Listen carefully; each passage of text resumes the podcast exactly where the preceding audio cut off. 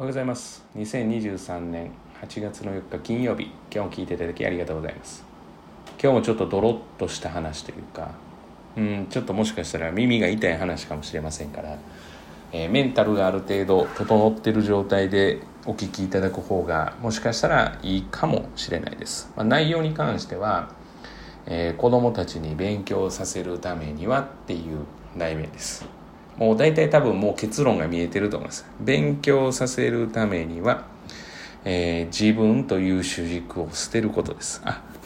いいですか？自分という主軸を捨てるぐらいだったら多分大丈夫なんですけどここからちょっとあのディープな話になっていきます。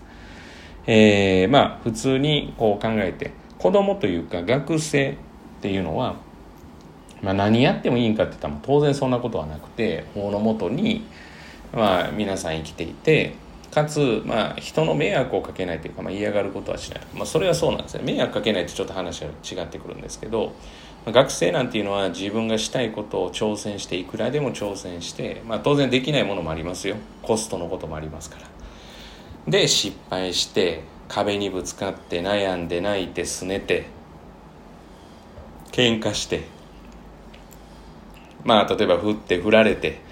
こういうさまざまな体験を学生時代に、まあ、当然大人になってからもしたりするんですけど、まあ、することで、まあ、自分も勉強して知識もつけて心的にも、まあ、頭的にも成長してで、えー社会に出ると。でその社会に出る時にまあ、言ってみたら自分が今まで成長したものを出た瞬間からはそれをいかに還元するかっていうことですね、まあ、当然その社会に出てからも成長はするのでその成長した分をいかにまあ人もしくはえ社会に還元できるかっていうことが大事なので、まあ、子供のうちというのは、まあ、言ってみたらまあ好きなことを全力でやるっていうことが大事なんですよね。それはまあ最近結構そのいろんな情報もあるし結構子供たちも大人になってきてるので大人っていうのは考え方が大人に近づいてるかなとは思うのでやっぱりこの、まあ、俯瞰した目で見て、まあ、これやっても無駄だよねこれやってもねとかって言って傷つかない方の道を取る子は多いかなとは思うんですけどどんどん傷ついたらいいわけですよ。はい泣いて、えー笑って悲しんでもうそういうさまざまな体験が自分の糧に全部なるわけですから。でこと大人。まあ大人はそれを還元するってことなんですけど親っていうことで言うと、まあ、子供の人生っていうのもまあ多少なりともやっぱ考えないといけない。多少なりともと言ったのは私は考えなくていいと思っているので子供の人生に関しては、うん、考えていらないっていうふうに思ってる人の方が多いと思います。考えないっていうのは、その子の安全とか安心とか、そういうのを確保するとかしないとかっていう次元の話ではないです。その子がどう歩んでいくかっていうことです。でその時に勉強してほしいんだっていうふうに思った時にじゃあその勉強してほしいんだを思うと思ったらまあ当然そう思わないことが一番いいんですけれども思ってしまうことは仕方がないのでじゃあそれの最適解って何なのかなっていうふうに考えたら、まあ、例えば塾に託すのも必要だし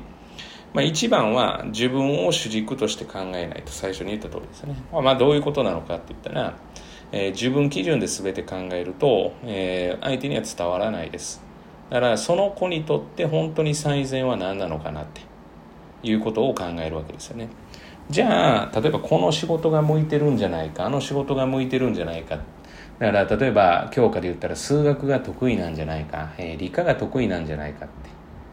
例えばこの子どういうことこうどういう子ですかって言った時にその子が説明するよりもあなたはどういう人ですかって言ったら親御さんが先にベラベラそういうことを言ってしまう。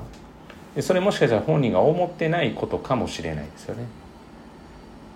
ということは何なのかって言ったら適正なんて、まあ、正直やってみないとわからないから別に親御さんだから分かってないといけないっていうわけじゃないですよ。むしろも可能性可能性しか秘めてないのでそれもできるかもしれないしあれもできるかもしれないなんですよね。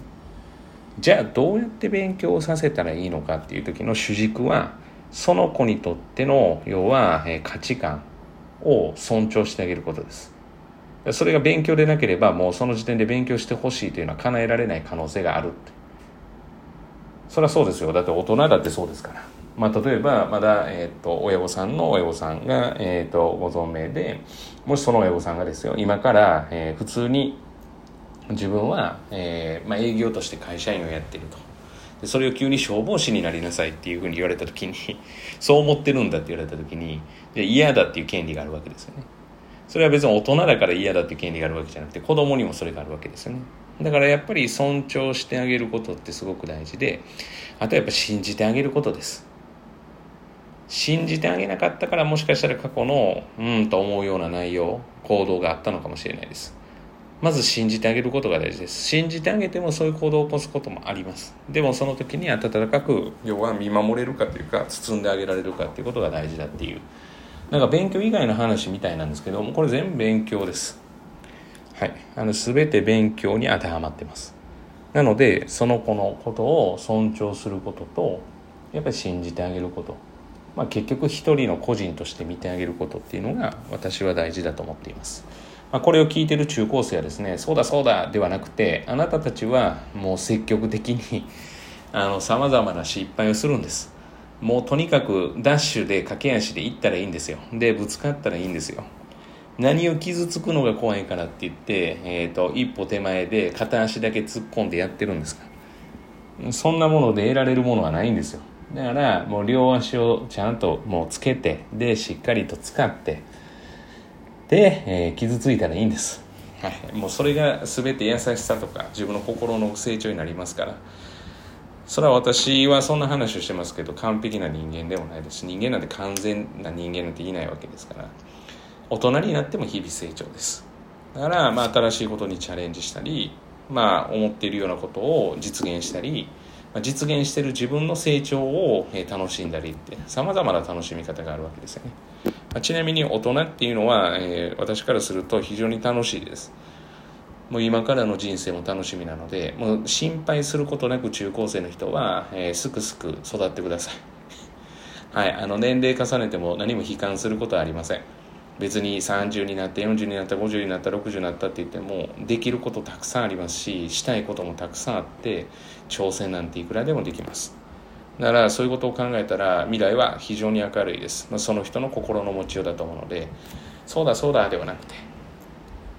のとにかく必死にやることが大事じゃないかなと思います。本日は以上です。今日も聞いていただきありがとうございました。ではまた次回お会いしましょう。